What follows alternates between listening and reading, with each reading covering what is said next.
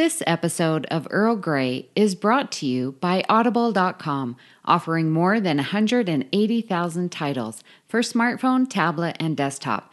To get a free audiobook of your choice and help Trek FM at the same time, visit audibletrial.com slash trekfm and also by Enterprise in Space, an international program of the nonprofit National Space Society. Find out how you can help science and education and become a virtual crew member aboard the NSS Enterprise Orbiter by visiting enterpriseinspace.org. Hi, this is Denise Crosby. I played Tasha Yar on Star Trek The Next Generation, and you're listening to Trek FM.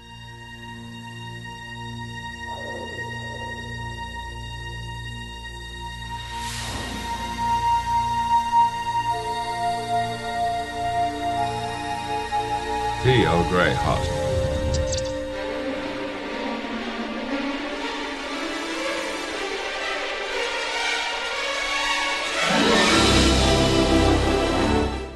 Welcome, listeners, to another episode of Earl Grey, Trek FM's dedicated podcast to the next generation. I'm your host, Amy Nelson. Justin is away this week. So, joined with me is, as he is always, the fabulous, wonderful Joe Keegan. Yes, I'm here. Imagine Justin being away and Amy not being away. That's Amy. Have I told you you're my favourite host of Earl Oh, Grey? now I get it. All right. It's so true. Yeah. Nobody likes Justin, really. Yeah, now that he's gone, the truth can come out. Yes, exactly. uh, are we all happy to be finished for the holidays? Oh my gosh, it's like the best feeling. And my students are so cute. They're like, "See you next decade, Miss Nelson." I'm like, "Ah, they're smart." Yes, next decade. Yeah. 2020. Yeah. I feel like we should be living in the future and there should be flying cars and things. We need that. We need need that. transporters more than flying cars. Well, I don't know. Flying cars could get me to Scotland faster. True. Yeah. Although, if I was to have one piece of technology to help with my commute to work, it would be an Iron Man suit. Mm. I would like have a, a special um, door in my classroom to the outside, and I would just I would open it and just fly out and fly home. I'd be home in like fifteen minutes. It'd Be amazing. Yeah. So good. How long is your commute? Seven minutes.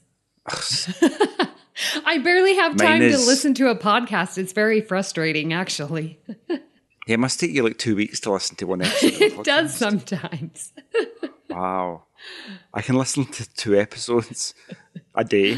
Oh, Wow. yeah. Oh, to live closer to work. Yes. Well, since Justin isn't here, we're going to hold off on our Babel conference feedback. Um, so let's introduce. I'm very, very excited. We have a wonderful guest on with us. I'm more excited. No, I am. And No, this no. is Christian Alonzo. And so, Christian, we have met, well, many times you and I have met, um, but most recently I came out to visit you. But we, you know, have done things in LA. You've come to STLV, like you are an awesome listener who does all these Trek things. So, welcome to Earl Grey. Thank you. Thank you for having me. I, I feel like an honorary member of the Earl Grey crew already.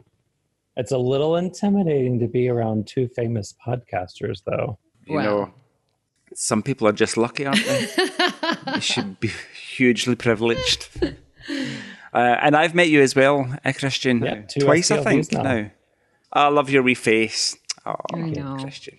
So, Christian, this is the first time that you have been on Earl Grey. You do the uh, roundtables on Trek FM, the uh, patrons roundtables. Um, but why don't you tell us a little bit about your Trek story, how you got started, and and how Trek is in your life now? Okay. So I first found Star Trek in late middle school, and I, I even remember the first episode I watched. It was Times Arrow Part One, and Star Trek very quickly became an escape for me. It was at a very serious time in my life where I was being bullied at school, and I so I just escaped in either the series or into the novels. And too bad Justin isn't, Justin isn't here to talk about novels, since we could probably do a whole two hour podcast on them and probably more. and so now Star Trek has just become, a, and it still is the safe space for me to go to when I need a place to run, when I need a place for comfort. And it's still an, a major part of my life. And like both of you, I'm also an educator and I took your cue, Amy, this year, and I've made my own little Star Trek corner in my classroom. I know it's so awesome. Yes. None of my students know what Star Trek is before, but now they're beginning to know what a starship is and mm-hmm. some of the characters. Very good. And do your students st- still say that they prefer Star Wars? Just to Most of my students prefer Marvel, but yeah. okay. He's in elementary land. We're all about superheroes. Yeah. Yeah. He's with the little wee ones. Superheroes and Peppa Pig is my life at work. Wow. Wow. Wow. Although you could argue that teachers are superheroes. Really. Yes. We are the real superheroes. Yeah. But Christian, you always wear your com badge and every day and I have started wearing mine a little bit more because of your uh, good example. Oh, good, nice. I, I, this last school year I wore them kind of off and on, but then this school year I said, you know what, every day. And so even if I wear a sweater like I am today, I'll have one on underneath my sweater. Mm-hmm. I've not. It's not occurred to me to do that yet. Joe, I don't know if I. I know. I don't think it's something I would do though. Well, there's. I get why people do it. Yeah. Um, but I don't. Just wear a com badge. But I, yeah, just wear a, a, like a shirt, like a button-down shirt to work. So yeah, then you put a com badge sense. right there. Bam. It'll look like a brooch. Not on like a guy. It, what if it does look like a brooch? Oh, true, true. It's 2019. We can do what we want, can't we? Um, yeah, I'll have a think about it. Okay. It's a good idea. Yeah. At least for hashtag Trek Tuesday, where every Tuesday, yes. just once a week.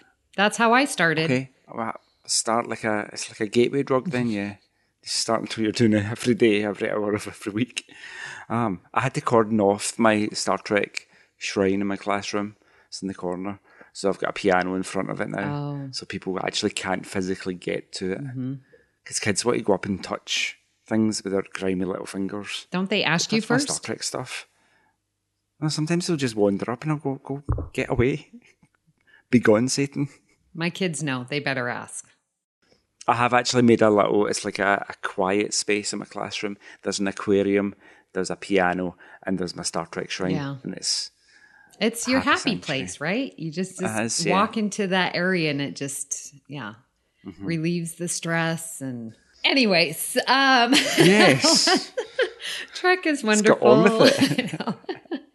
so christian you're ready to enjoy the break because you have two weeks off as well yeah? I am so ready. I am beyond ready. Mm-hmm. yeah. Do we all go back on the 6th yes. Yes. I, I do I know. Yay. All right. Well, let's get to today's discussion. Now, Christian, you chose and wanted to talk about Lwaxana Troi and Half a Life. So tell us a little bit like, why did you choose uh, Lwaxana and specifically this episode? So I feel like Luoxana always got a little bit more negativity than her character deserved. I, I don't want to use the term toxic fandom, but I think a big group of people would dismiss her character even during the series and especially afterwards. And Majel was ama- an, an amazing person, number one. Number two, as an actor, she was fantastic. I mean, she played three on screen roles throughout the Star Trek series, and each character was so different. And she brought so much love to the show. I mean, even just listening to stories of the next gen cast members who talk about her. She was the mother of the series. Yeah, I have a very soft spot in my heart for her, in part because of Marina Sirtis and how she talks about Majel Barrett. And, you know, it was, she credits Majel with the reason why, well, and in part Denise Crosby left. But, you know, at the end of season one, they were looking to get rid of one of the female characters. And before the series started, Majel took her uh, and says, You're coming to do these conventions with me. And sort of got the fans on Marina's side so that it probably would not have been Marina Sirtis that would have been cut uh, because the fans already knew her because she was so intertwined with what Majel was doing and she and she credits Majel with you know just putting getting her under her wing and she took care of her and I think I get why people don't necessarily like her. I think you can see that aspect of her that's really extroverted and really confident, maybe a bit loud and a bit garish sometimes, especially in this episode. And there's the Odo episode in Deep Space Nine where you see that other, that really deeply empathic side of her character, which of really serves to help you love her even more if you didn't already. Well, you look at her first appearance as Lwaxana, which was Haven, and she was that annoying mother in law mm-hmm. character mm-hmm. that you were kind of supposed to not like. And I'm sure we'll get into the development of her as a character within this episode because this is truly where we begin to see the possibilities of where they could take her. Yeah, she's, you know, starts out, like you said, very loud and overbearing and you know, she just wants things done her way and that this has been arranged marriage and we have to have all the traditions. Like she's very into that. And so I think if you see her that way, and don't get to the deeper level like those traditions and culture like what does that mean to her i mean that's part of her identity i mean she's always saying the holder of the sacred chalice you know third rings of Betazed the holy and, rings of beta yes, z yes. yeah. Daughter of the fifth yes, house. yes exactly. And so like yeah it can be seen and i think if you don't understand her character and see her development, it does look very superficial, but like that has so much meaning to her, you know, and who she is as a person that I think every time she says it now, especially after, you know, watching these episodes with her, I'm just like, she's very, you know, she knows who she is. And so whenever she says that, man, she's she's got the confidence. And that's what I love is that example of like you know who you are and you own it. Well, in Justin's absence, um, does admit that the holy rings of Betazed um, are kept in a box in the back of her closet, um, and she never really cared about them. And that is in the TNG novel Q-in-Law. Oh, I haven't read that one. Because Justin's not here, we might as well mention a novel. I've I've done my Justin research. Yes, you did. So, wow. Yes. Well, let's um, do a quick review of what Half a Life is in case our listeners uh, forgot. So, Joe, just summarize what Half a Life is about, real quick. Enterprise going to help a civilization whose star is dying, and they meet a scientist who falls in love with Lwaxana Troi, and he's going to die, and then they accidentally blow up a star, and then quickly forget about it and run away, essentially. And he can't stay and be with Lwaxana because. Oh, the main the crux of the episode because this the Kale, people of Kaelon II have this weird rule where everybody has to die at sixty. Yeah, and I'm like, I have huge problems with this idea. Yeah, massive problems. So, so Christian, what are your initial thoughts of this episode? My initial thoughts. So I watched it a few months ago, and my I'm doing a my first rewatch of Next Generation all the way through, and probably ever. I don't think I ever watched front to end ever like that. And I got to it, and it just hit me what a powerful episode it is. And not just for the Lwaxana character. I think that we can look at Temmin, who is one of the most powerful guest stars or guest roles ever on Next Generation. And then we have Deanna, who Deanna's role in this episode was just fantastic. I don't think we ever saw her quite in her counselor role as strongly as we did in this episode. And it wasn't even a Deanna episode. Right. Joe, what did you think about this episode when you saw it? Today, I watched it twice today, mm-hmm. and then it just made me sadder and sadder. I think it's because it's maybe coming up to Christmas time as well, and you invariably think about what the future holds. And then because I worry about everything, then there'll be a point in the future when there are certain people that won't be here anymore. I thought if I if I keep think going down this line, I'm just going to start crying and then I'll never be happy. So yeah, that kind of that episode just made me think about what the future holds and made me deeply sad. Yeah. You know, I've seen this episode many, many, many times. Um, and it's just always, yeah, it's a great episode and it's a good story. And yeah, there's the ageism, which I'm sure we'll talk about. And yeah, there's, you know, good Lwaxana story. But man, I watched it this week and uh, Christian, like you said, like powerful portrayal. Each character, Lwaxana, Timicin, Deanna, like it hit me so much. And I got a little emotionally compromised, Joe. Like it, I teared up because of, I mean, just the amazing dichotomy between Lwaxana's passion for life and Timicin's culture of this is what has to be done and he's just so ingrained.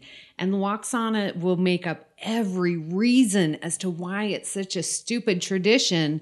And Timicin just comes back every time with his answer and what his belief is. And it's like how do you combat a belief you know you can say everything that you want to and all the logic but that's not going to sway a belief like that. And that was one of the things that I found really interesting with this episode. Beliefs don't need any logic Right. or reasoning behind them. And no They can be facts. deeply irrational. Yeah. Like if I want to believe there's a an elephant with tentacles that eats candy floss in the sky, I'm like, yeah, I believe that, but nobody can see it. Yeah. And nobody's ever seen it, and nobody will ever see it, but it's up there Yeah. because it's a belief. Makes no sense. To him and his culture, like they all believed it. And she even pointed out, like, you were raised this way. And I love her example of the women's wearing wigs with a bird inside the wig, you know, and it's like, it just takes one person to call it out and say, this is crazy. This is uncomfortable. That doesn't serve any purpose. What's the thing about the bird in the wig? So back in back in what was it? It was Betazed, right? And the royalty wore, and it just it reminds me of the uh, help me out, Christian, with the big Marie Antoinette type of wigs, I would say. And then inside the wig, they carried a bird in a cage inside the wig. Was this in the episode? this was in the episode. And I've watched it twice today. And Lwaxana was like, the craziest of details. of and it. it was uncomfortable for the women. And so this one woman, she decided to not wear the wig. And then it, you know, and she was called crazy. And what are you doing? But then eventually she's like, now I'm not wearing a wig because of this one person. Somebody has to cosplay this in Vegas next year. A bird in a wig, ancient Betazoid queen. I think so. Christian, we nominate you. Oh, gladly. I would have to illegally import some kind of bird into the US and end up in Guantanamo Bay. Christian, it has to be you. So, we talk about the emotional impact of this episode. What was interesting when I did a, my little bit of research yesterday, the scriptwriter of this episode also wrote The Inner Light, which I think everyone sees as the crux of emotion in Next Generation. Wow, I did not know that. It's really interesting to know the format of the episode. Um, and it focused on two guest characters. Oh. There wasn't really a focus on any of the, the main stars that we were, were so used to. And they ran with it and it really worked as part of the episode. Yeah, like you were saying, you know, Deanna does have an important role, um, sort of supporting her mother, but it's not, we wouldn't say this is a Deanna episode. We wouldn't say it's any of our main characters. That's interesting you point that out. No. One thing I did notice right at the beginning, I have never seen Picard as timid or scared to walk out into the corridor as I did at the beginning of this episode. I was like, he is seriously, he's checking both ways, making sure the coast is clear. I've never seen that made me chuckle so much. Is this the first and only time we ever get a Troi opening log? Oh, I wondered that too. All she says gonna- is, "My mother is here." Yeah, that's right. I'm going to guess it yes because it's always Card and Data did it a couple of times maybe. Yeah, wow. So So, um, I wanted to talk about specifically the relationship of Lwaxana and Timicin because I feel like, You know, this is season four. So we have seen Lwaxana a couple times, but we really get to see her in a relationship that, you know, really builds her character. But one thing I've found, especially with this rewatch, and I'm not sure, you know, like if I was younger that I didn't really understand, but like they all but show them, you know, doing the deed. I mean, they start off kissing passionately, and then the next scene is them waking up in the next morning, you know, and him getting out of bed. I'm like, that is pretty darn bold. And they don't in Star Trek do that broadcasting of a relationship ever. I just thought it was very bold in the face this time when I watched it. Did you guys feel that way, or is it just me seeing things? No, I think you're right, but I think in order to fit an initial meeting that turns into a love story in 45 minutes, it has to go really fast. You just have to skip all the first dates and second dates and jump from meeting to whatever base you want to jump into. So yeah, I think they had to do that. It was really quick, but I think Star Trek relationships are really quick. Yeah, it's your episode of the week, right? Yeah. Your love interest of the week. I think too, you know you you look at it through the filter of kind of the message of the show and it was a mature relationship. It wasn't some young couple who just met in 10 forward or something. I mean this was an an older couple and i think that might have had a different view or a different impact on us as viewers. You know and you're right. And now that I myself am getting older, and what I think that this episode did so well that I think could have gone seriously wrong is that she is the one in pursuit. Like she is the one chasing him.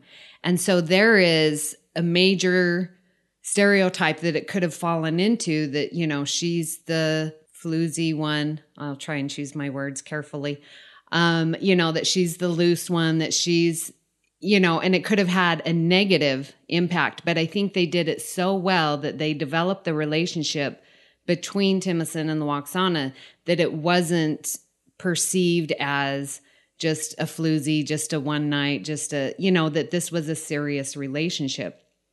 And especially, like you said, Christian, th- them being an older couple.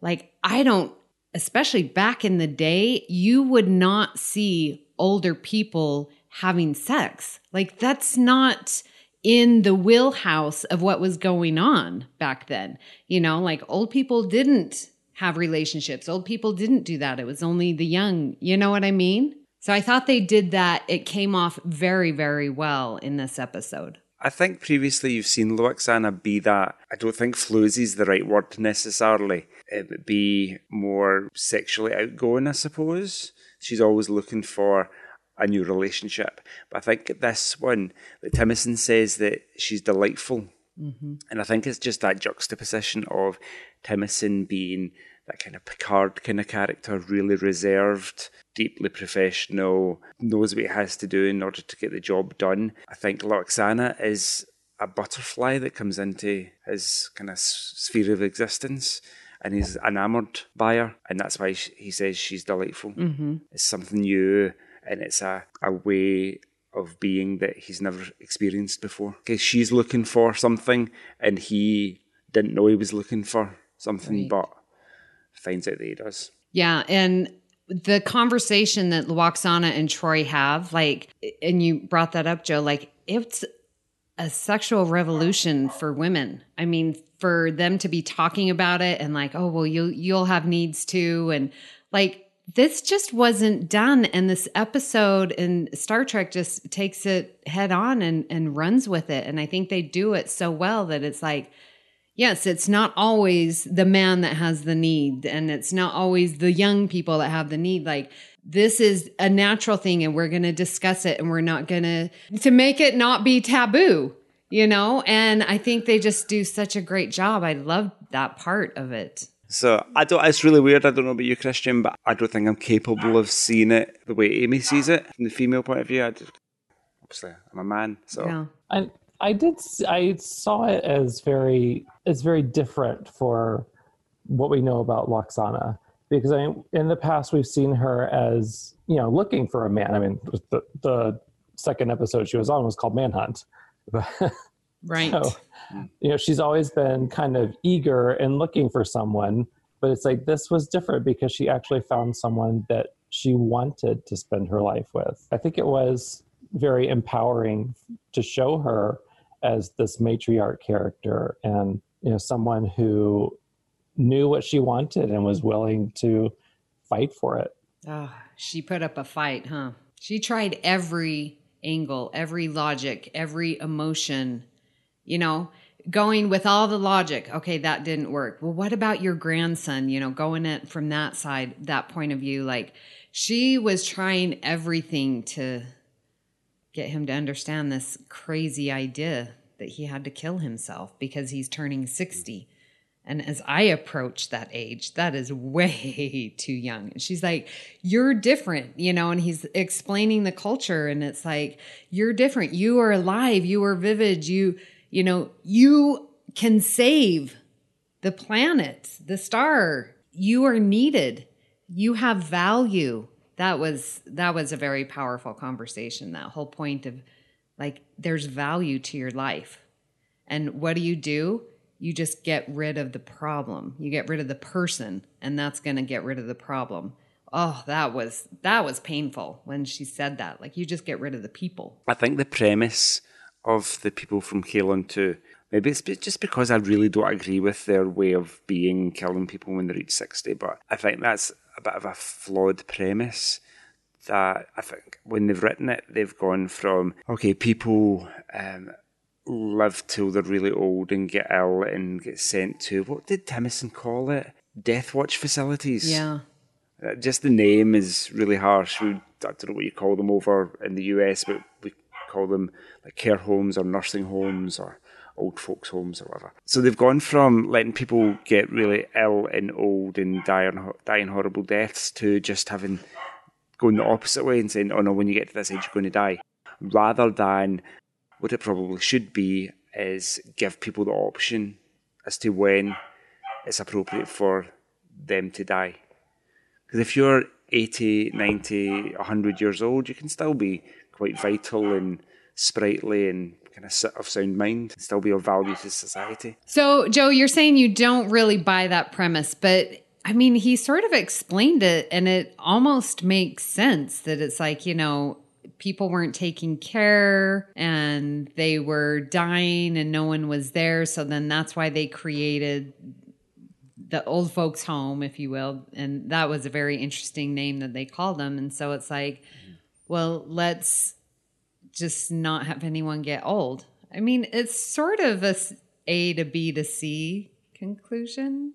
Yeah, but they've gone from like they've gone from A, where a lot of people get old and die miserable lives alone, yeah, to C or Z, Z, Z, um, where nobody's allowed to die old and alone, regardless of how well they are. Yeah and there's no there's a lot of middle ground in there um, where people should be given the option. Do are you do you still want to spend what might be the greatest years of your life being of service or just enjoying your life? Being retired doing what you want. Are you 70 and you've had a horrible life because you've been really ill? There's so many things as humans that we could get when we're older that it might not be worth living. We should be given the option. So i think to go from one position to the, the opposite positions a bit. I don't think it's necessarily the right way to tell the story. I think they could have done it if just as effectively if they had some middle ground. Like it was the society gave them the choice as to when they were going to die, but his family were pushing him to go when he was sixty or something. Mm-hmm. Like having this family obligation rather than a societal. Well, I think the the daughter, uh, let's see, daughter's name was Dara. Was that that was Ensign Ro, wasn't yeah, it? Yeah, Michelle Forbes. Yeah, that's like yeah, yeah. With Cindy Lou Who hair. yeah, oh my gosh, right? Yes. Oh. Uh, but uh, you know, her take on it all was, you know, where is my father going to be laid to rest? Because you know he wouldn't be allowed on the planet, so You know, where's he going to die? Where's he going to be laid to rest? He won't be with my mom, and then I won't be with him when I die. So, you know, that that was her thought process behind it. But it just to me, as the viewer, just still seems so one-sided and so selfish because you like like you said amy i mean i think when i first saw this episode i mean i was in my teens and you know now in my mid 40s uh, it's a very different take on what this episode means Exactly. And just last weekend, I went out to celebrate my friend's 60th birthday. And I was just, I watched the movie and I'm like, that is terrible because this friend, like, we go out all the time. Like, she's my pal, you know, we always hit up happy hour. Like, she's, she's my gal. And to just think that, man, at 60, I mean, she's a dance teacher, she's totally active, she's, oh, man, it just is bizarre. And, and it's like, well, some age had to be picked. So arbitrarily, we just chose 60. And it's like, that is way too young. And like I said, when I saw this, yeah, in my teenage and 20s, it's like, oh yeah, 60 is old. That's that's not a problem. No, it's not. it's so young. I don't think 60 was even seen as being old back in the 80s when TNG was out. And I know now they've reclassified what old age technically is. Now, like middle age is like 45 to 65. Mm-hmm. And then old age starts after 65. I think they've, I don't know if it's worldwide, but certainly in the UK, I think they've reclassified old age as, be, as being later than it was before. Well, there is a lot of age discrimination. Just my dad recently got married and moved to Texas. And n- nothing on the state of Texas, please, listeners, don't don't get me. But I mean, so he's in a new location. That's the point I'm trying to make. And he's trying to get a job. And he's 72 and he is not getting hired anywhere. And he's putting out resume after resume after resume. And every week when I talk to him, it's like, well, because he was like, oh, they took my resume resume and I'm getting a call back. And I'm like, well, how how'd it go? No, it's like, and it's they can't say that it's because you're too old because we have the Age Discrimination in Employment Act, which was mm-hmm. a law passed in 1967 uh, that protects uh, people who are 40 years and older. And so they can't say specifically, well, it's because you're too old, but they're going to come up with other, you know. And so it definitely is a real thing. And at 40, I'm like, the law covers you being too old at 40. I'm like, wait a minute, I'm not too old. I'm, yeah, no, I'm not too old for anything. It's outrageous. I'm offended now. I know. For Star Trek in the future, seems really, really young, even more so. Like, look at Dr. McCoy. Yeah. He was, what, 117, 37, something like that. Um, when we saw him in Encounter at Farpoint. So 60 just seems like you could be, you're in your prime almost in the 24th century yeah, when you're 60. life is being extended. I know maybe not necessarily for this race, but just seemed yeah for this culture an arbitrarily low mm-hmm. point. So one thing that I found one thing that I found interesting was that Timicin was to commit suicide. So it's like not even a mercy killing like we had Worf asking Riker, you know, to have Riker do the deed. Like this is he Timicin would have had to have killed himself. And and I was like that's pretty harsh as well. Like not only do you have to die but you have to kill yourself to, you know, live up to this tradition. That's that's cold. That's interesting. Um, have you heard of Dignitas? Let's say they're in Switzerland.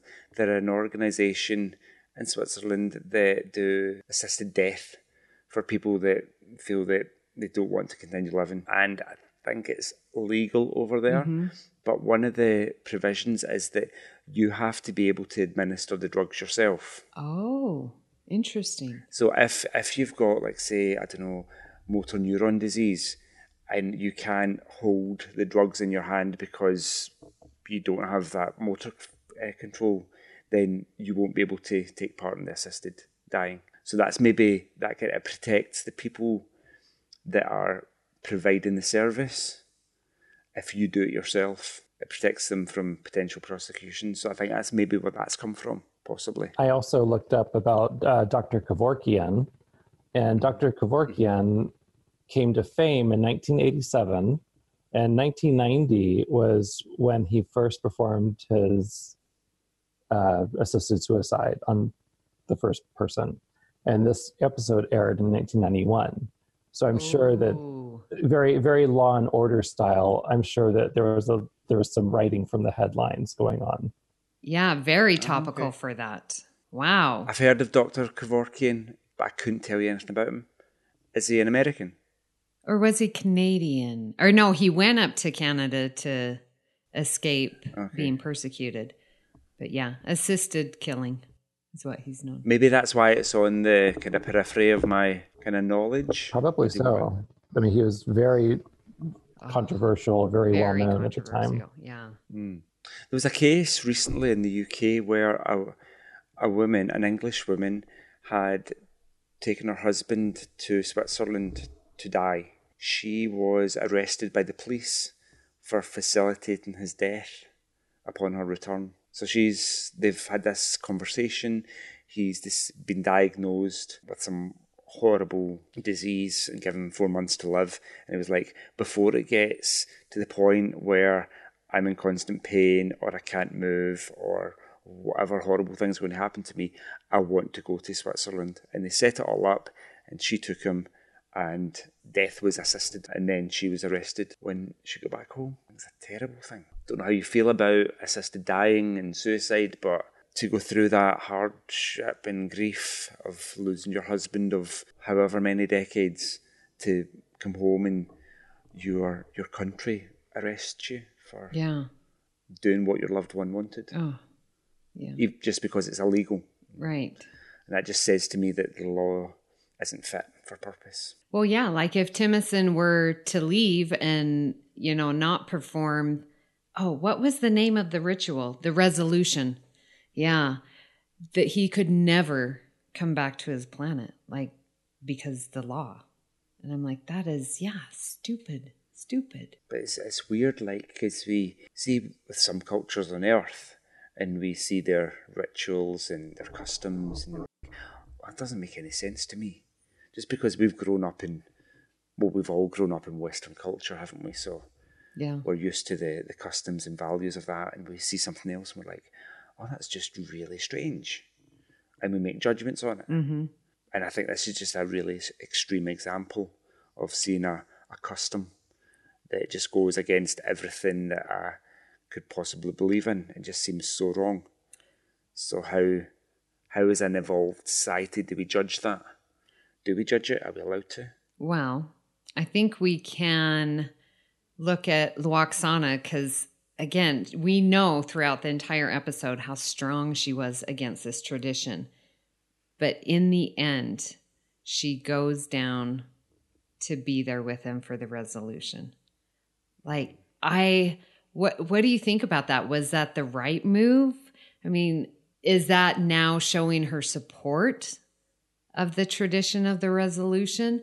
Can you separate that? That she's going to be with Timicin and still disagree with the resolution? Or is it now lumped together? What do you think?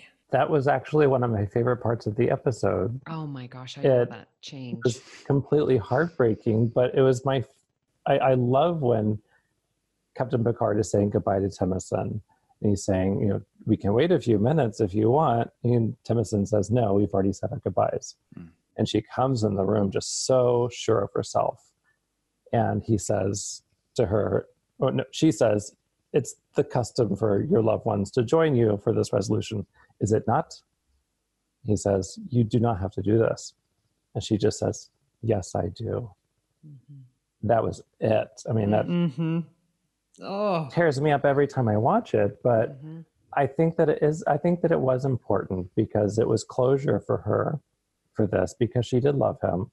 And there was no way that she would ever change his mind now. I mean, so this this was the only way that she would get that sense of goodbye. I suppose in a way it was her prolonging her contact with him right up to the point where he went through with the resolution. There was more time that she could spend with him. Mm-hmm. I don't know if I could do it necessarily. I get, oh, I'm kind of on the fence about it. I think I get, like, say it was Ewan, yeah, and Ewan had decided to go and do this thing.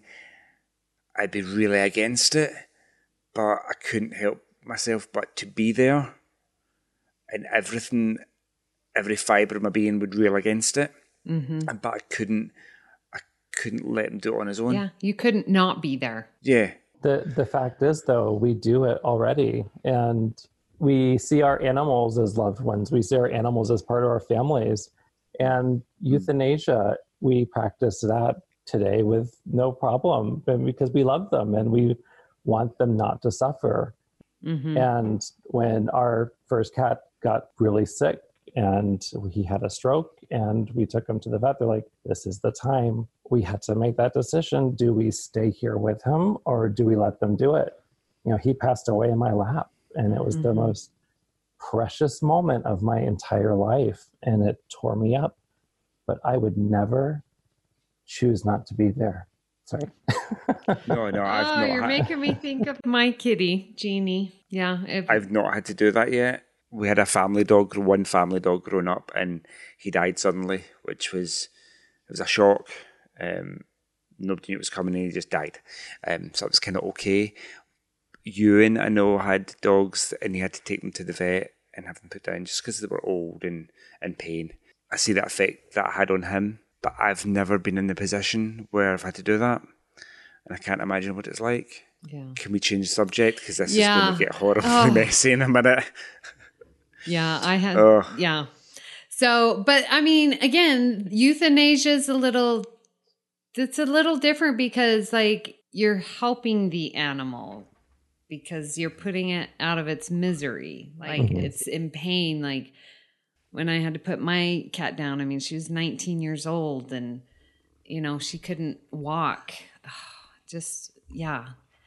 And so, what life? But here we have Timicin and, you know, vibrant. It's definitely a dilemma. And the fact that he had the know how and the connections and the science brain to help save his star. Right, Joe? It said it would have taken decades for someone to get back up to his knowledge and to come up with the a solution. And it was so weird saying that they were doing all this work to save a star and then just allow their people to die. I thought, again, that was just another great juxtaposition between the storylines.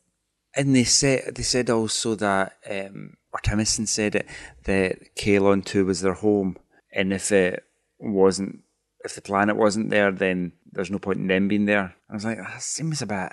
Maybe that's just an artifact of their isolationism, but it just seems like a silly thing.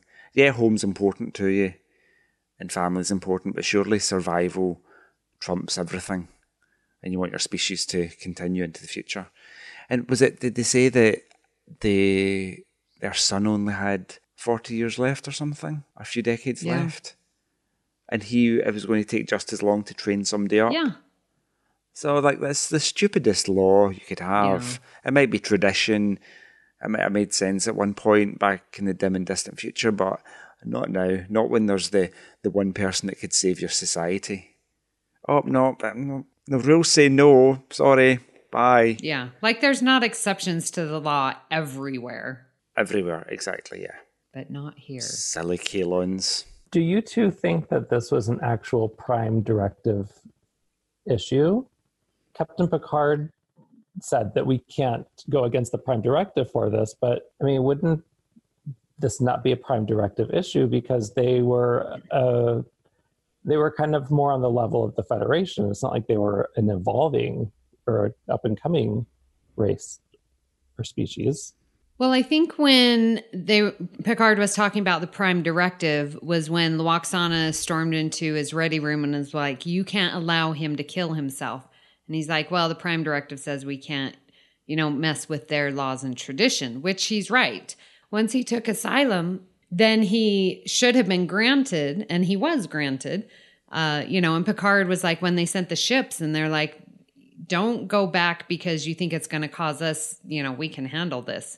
You know, um, but yeah, I don't think that Picard trying to change the traditions and culture like Lwaxana wanted him to do initially. I think that's where the prime directive thing comes into play for me. I thought it was definitely an issue of Prime Directive. You can't just go anywhere they're not members of the Federation. You can't just go and kind of tell them they're wrong and their customs and laws are, are not right. Their laws, their customs. So Yeah. they're entitled, Yeah. even though we might disagree with them. So I looked up if um, people on Earth, people of note, um, and if we had those same laws on Earth, what would who would we not have? So, people that you'll probably know, we wouldn't have Debbie Harry and Cher to name two musicians. They'd both be long gone because I think Sh- uh, Debbie Harry's in her seventies and Cher's in Cher's like 80s. approaching a thousand or something. Yeah. because Cher's like like 82, the I think. oldest, the oldest human ever to ever lived. Isn't Well, she? She's Betty White would no longer be with us. Who's Buddy White? Betty White? Or, Be- or Betty White? I thought Joe, you do I need Buddy. to take your gay card? no, I thought you said Buddy White, and I was like, uh, Buddy White, like Buddy Holly. I was like, I don't. Well, I don't know who that first person was that you mentioned, Joe. Who? Debbie Harry, Yeah, who's that?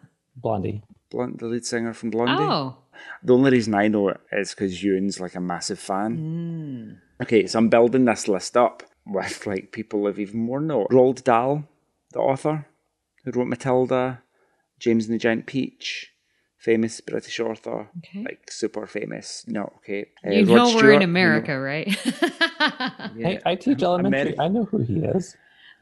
exactly. America is not the center of the universe, Amy. yeah, Sorry. I know, I know. Do you know Stephen Hawking? Yes, The, the physicist? Yes. Yeah, he's now dead. I think he died when he was 76. I know. That's why I'm However, like, why are you bringing him up? Because he's dead. because he would have been dead long before he did die. No, he would have been dead when he was sixty, wouldn't he?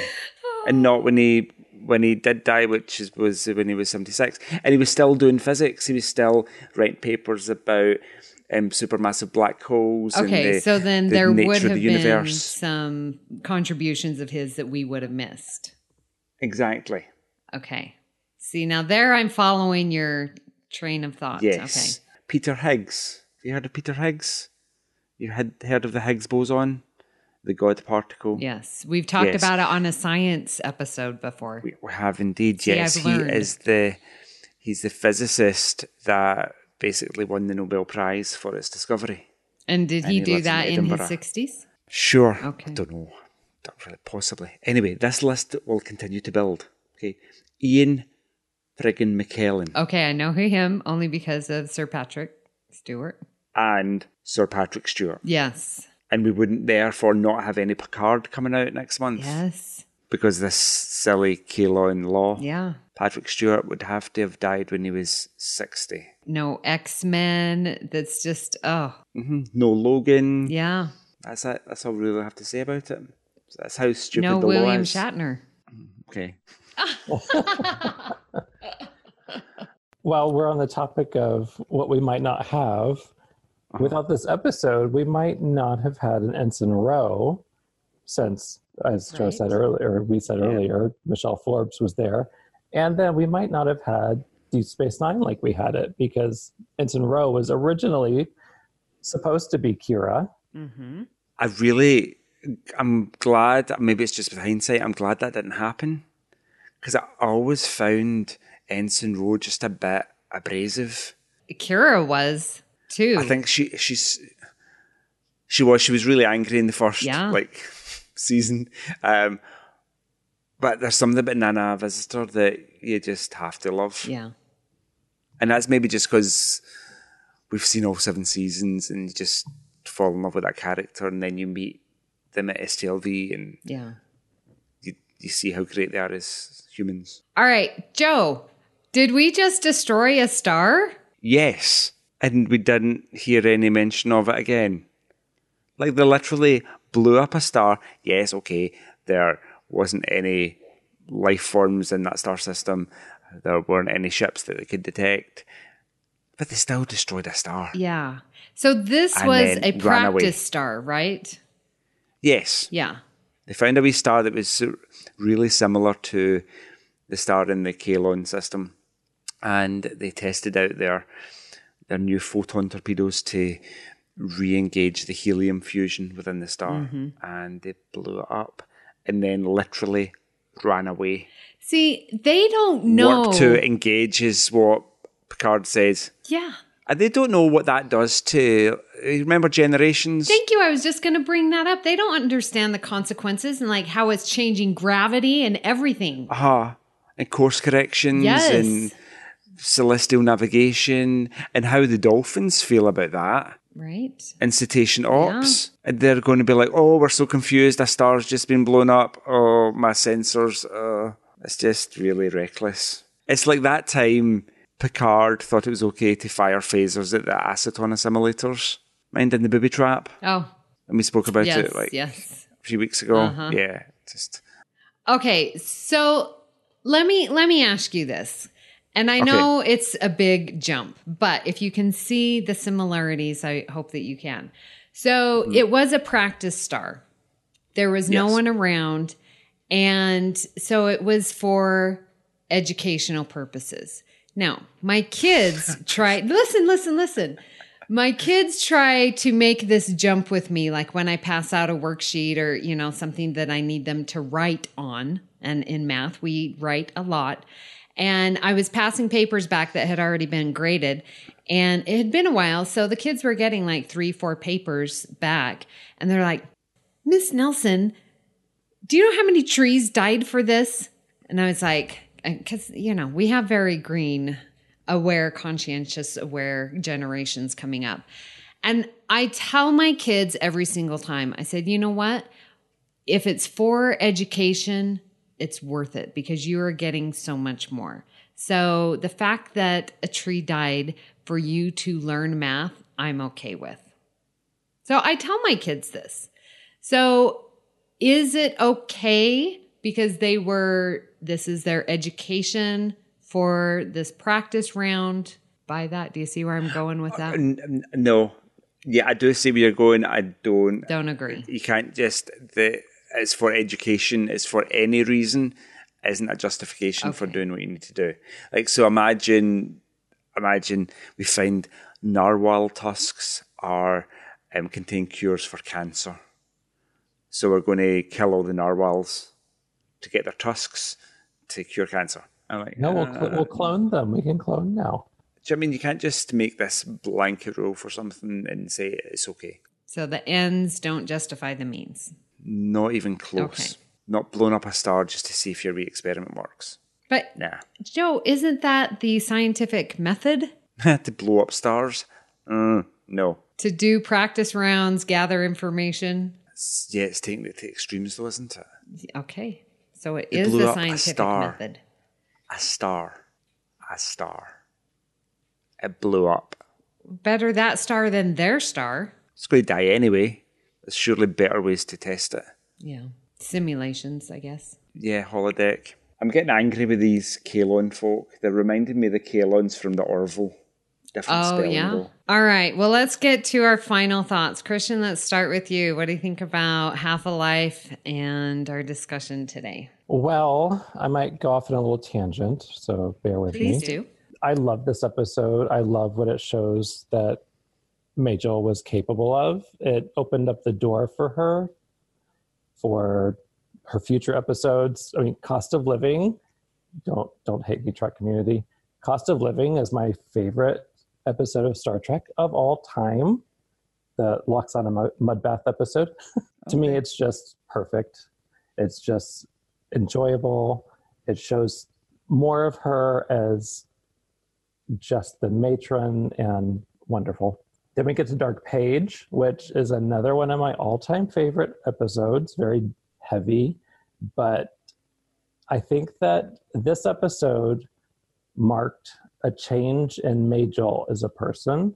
I think that, you know, this time we know that Gene must have been sick. And I think that from here on out, her character was a way of an outlet for her, in a sense, to have her grief over losing Gene.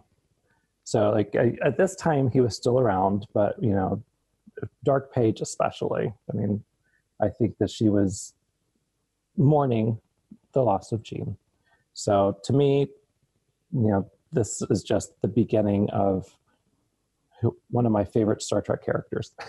it's really interesting. She's never been one of my favorite characters, but like every episode of Earl Grey that I'm on, I know I've said it a thousand times before and I'll say it for another thousand times that you learn so much from other people's perspectives and what they see. So it's like instead of just kind of watching the episode through my own two eyes, I'm watching it through like Amy's and Justin's eyes as well, and you, Christian, or whoever the guest is. We all have different experiences and we've all had different lives, so we all see different things in episodes.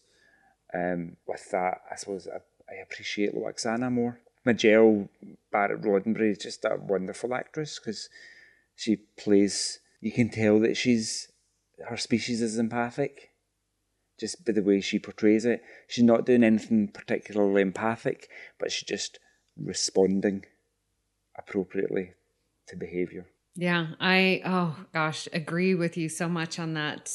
When you said that, like she does show that her race is empathic and how she it's funny every time she you know tells Jean-Luc like even at the beginning of this episode you were thinking about me. Well she's not wrong because he was trying to hide from her you know but like she has and they treat it lightly but she really provided something that Timicin didn't even know that he wanted or needed at that time you know and this joy and this love of life and every single episode, even, you know, in Dark Page, where it, she just really loves life. And so you can see that. And, you know, I think some people, like we said at the beginning, can view Lwaxana as loud and overbearing and obnoxious. And, but it's that passion, it's that confidence. And for me, when I see Lwaxana,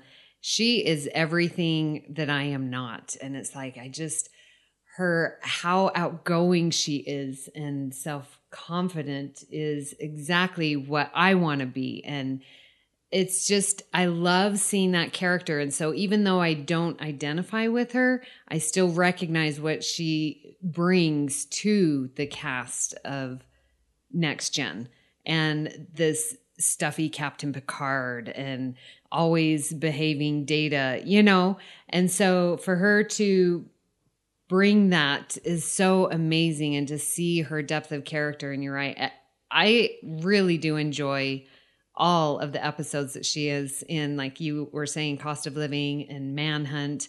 I, I just I, I love them all. So i'm so glad we got to talk about Lwaxana today. Can i ask a question?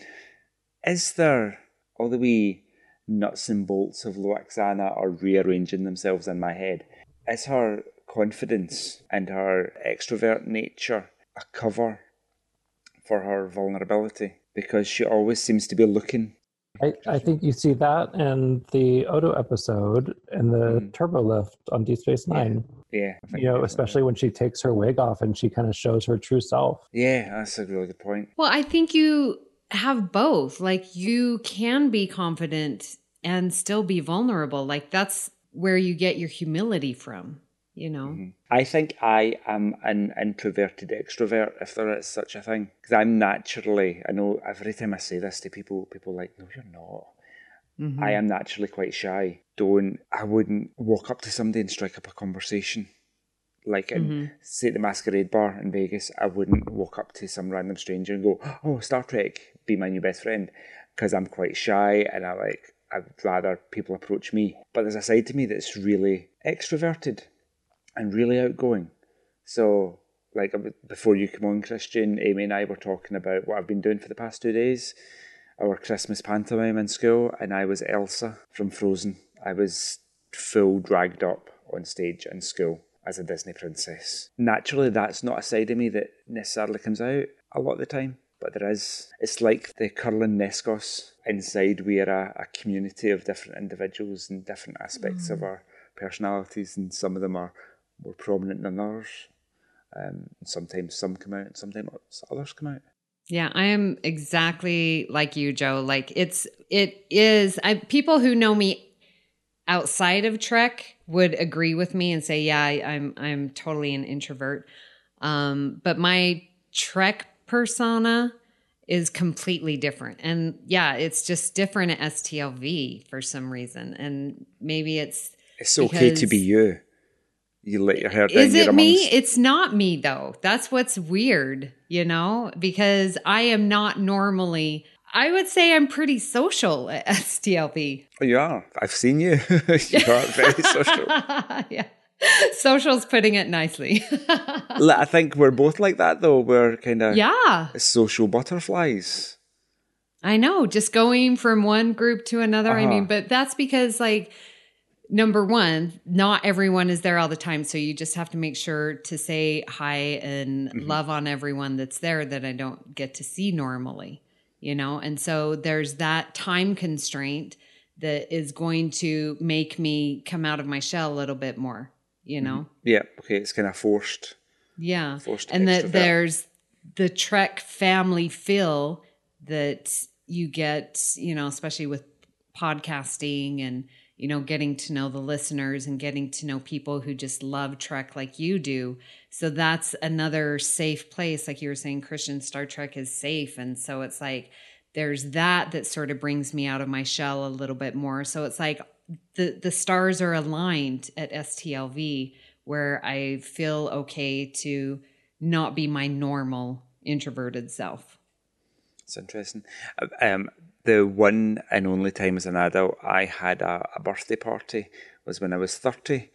And it's for a very good reason that I'll never have a birthday party again.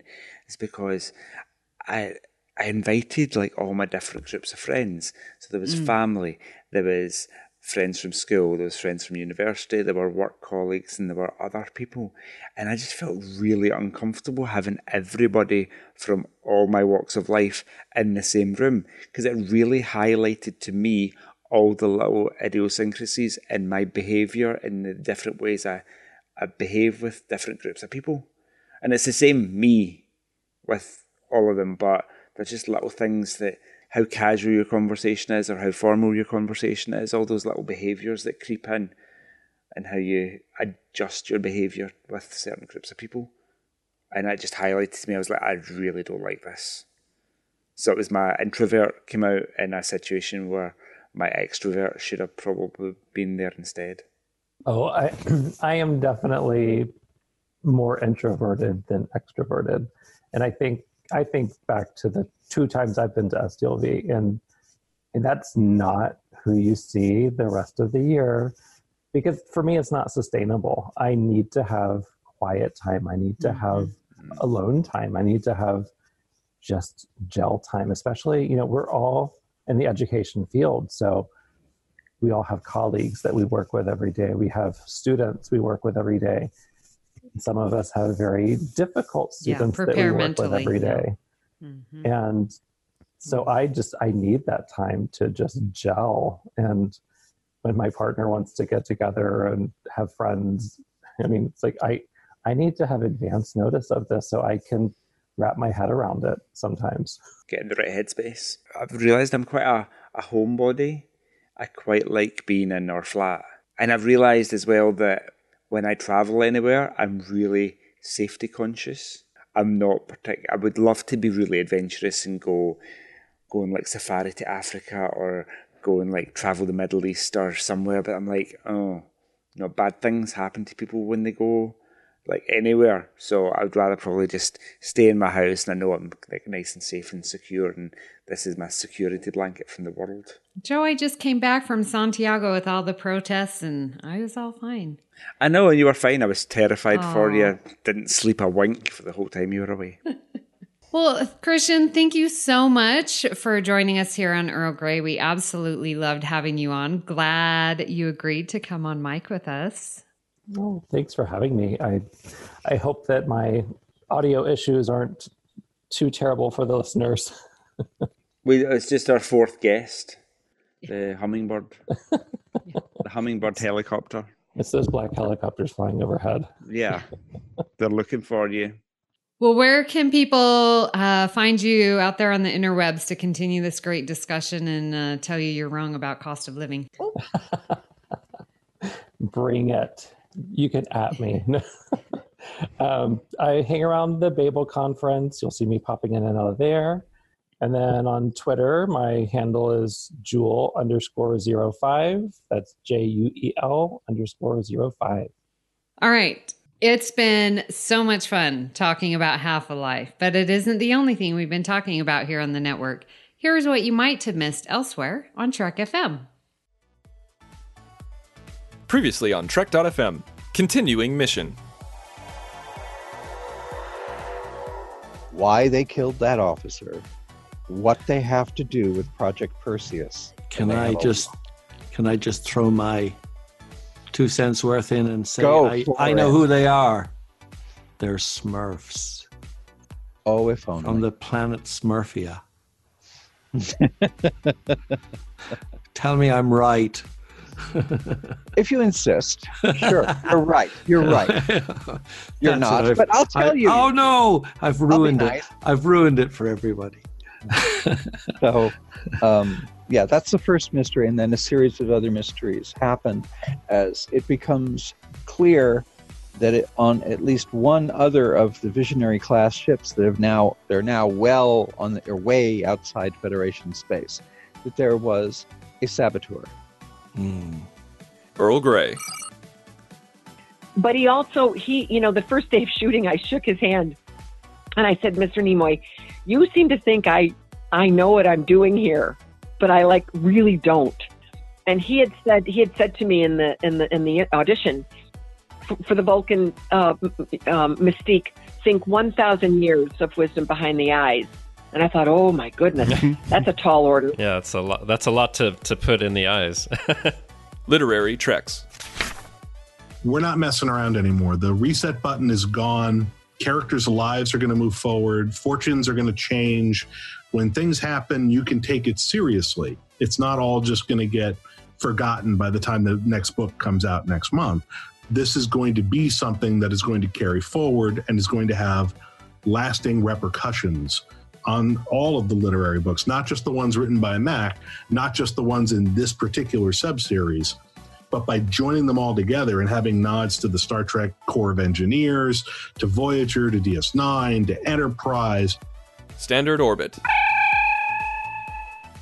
We've had some some various uh, folks in you know uh, guest star roles and things that had passed here and there. Um, you know, the last year or so, um, and and all of that is sad. But when when somebody who was really a part of the foundation of what Star Trek is and what it became, it really hits you kind of hard. And that's what else is happening on Trek.fm. Check out all these shows and join the conversation about your favourite corner of the Star Trek universe and beyond. You'll find us wherever you get your podcasts.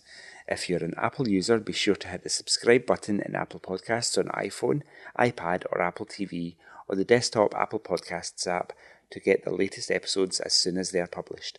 And please leave us a star rating and written review that helps others find the show. If you're not an Apple user, we've got you covered as well. You can find our shows on Google Podcasts, Stitcher, TuneIn, Spreaker, SoundCloud, YouTube, in most third party apps, and you can stream and download the MP3 file from our website or grab the RSS link. We'd love to hear your thoughts on today's show, and there are many ways for you to do that.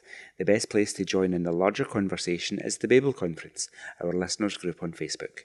Just type Babel, B A B E L, into the search field on Facebook, and it should come right up. If you'd like to send us an email, you can use the form on our website at trek.fm slash contact. Choose to send to a show and select Earl Grey. That will come right to us and we might read your email on the show.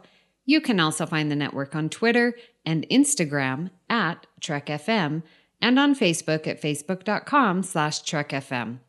So, Joe, where... Okay, Amy, Amy. Uh-oh. Amy. Yes, Do you Joe. want a bonus question? Bonus question. Bring it. If there was a famous mathematician from history that you could bring back, who would it be? I am going to say, oh, that one is so tough because there's so many I would like So to many, meet. yeah. yeah.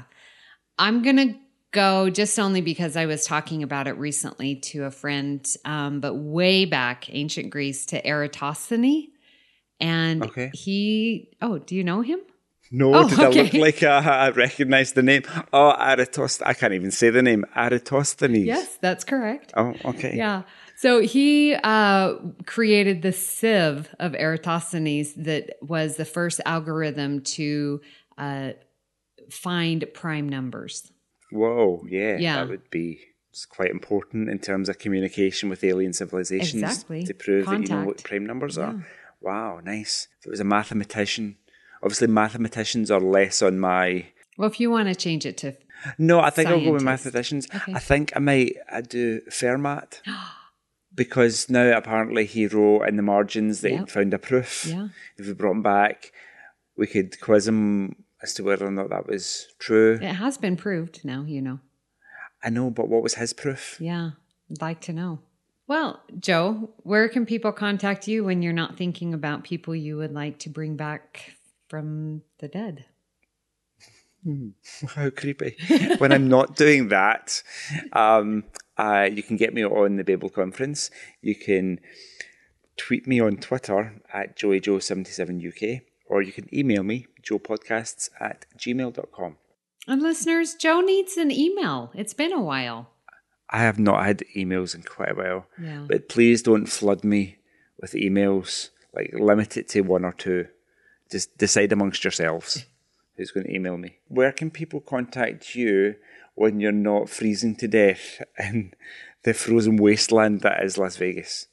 Well, when I'm not doing that, when I'm enjoying the lovely hot temperatures in July and August, you can find me on Twitter at Miss Amy Nelson, and you can find me there in the Babel Conference. It's so funny when we come to you or where can we contact you nowadays. I know, it's 'cause I not. to- It used to be ingrained. I'm a host on Earl Grey and the Edge and the Line and the curved surface and the face I know and I've really the perimeter. I have a new podcast, but I'm going to wait till next week to reveal it. Oh, So I do have another project in the works, but we'll we'll wait, listeners. You'll have to wait. Yeah. I'm excited. You heard it here first. If you'd like to help us keep all our shows coming to you each week, you can become a patron of the network on Patreon. Visit patreon.com slash trekfm. That's P-A-T-R-E-O-N dot com slash trekfm to get all the details. Perks include early access to episodes, exclusive content, producer credits, and more, available through our special patrons website, Patron Zone. It requires a great deal of money to produce, host, and distribute these shows each month. We really appreciate any support you can give us and hope you'll join the team. Again, you'll find all the details at patreon.com slash trekfm. We'd like to take this opportunity to recognize our current associate producers Norman Lau, Michael Huter, Thomas Appel, Chris Trebuzio, Jim McMahon, Joe Keegan, and Justin Oser. Thank you for supporting Trek FM and especially Earl Grey. So, join us next time for another cup of Earl Grey. Only 14 years left if you live on Kaelon 2, Amy. Great joy and gratitude. Not for the 14 years, though.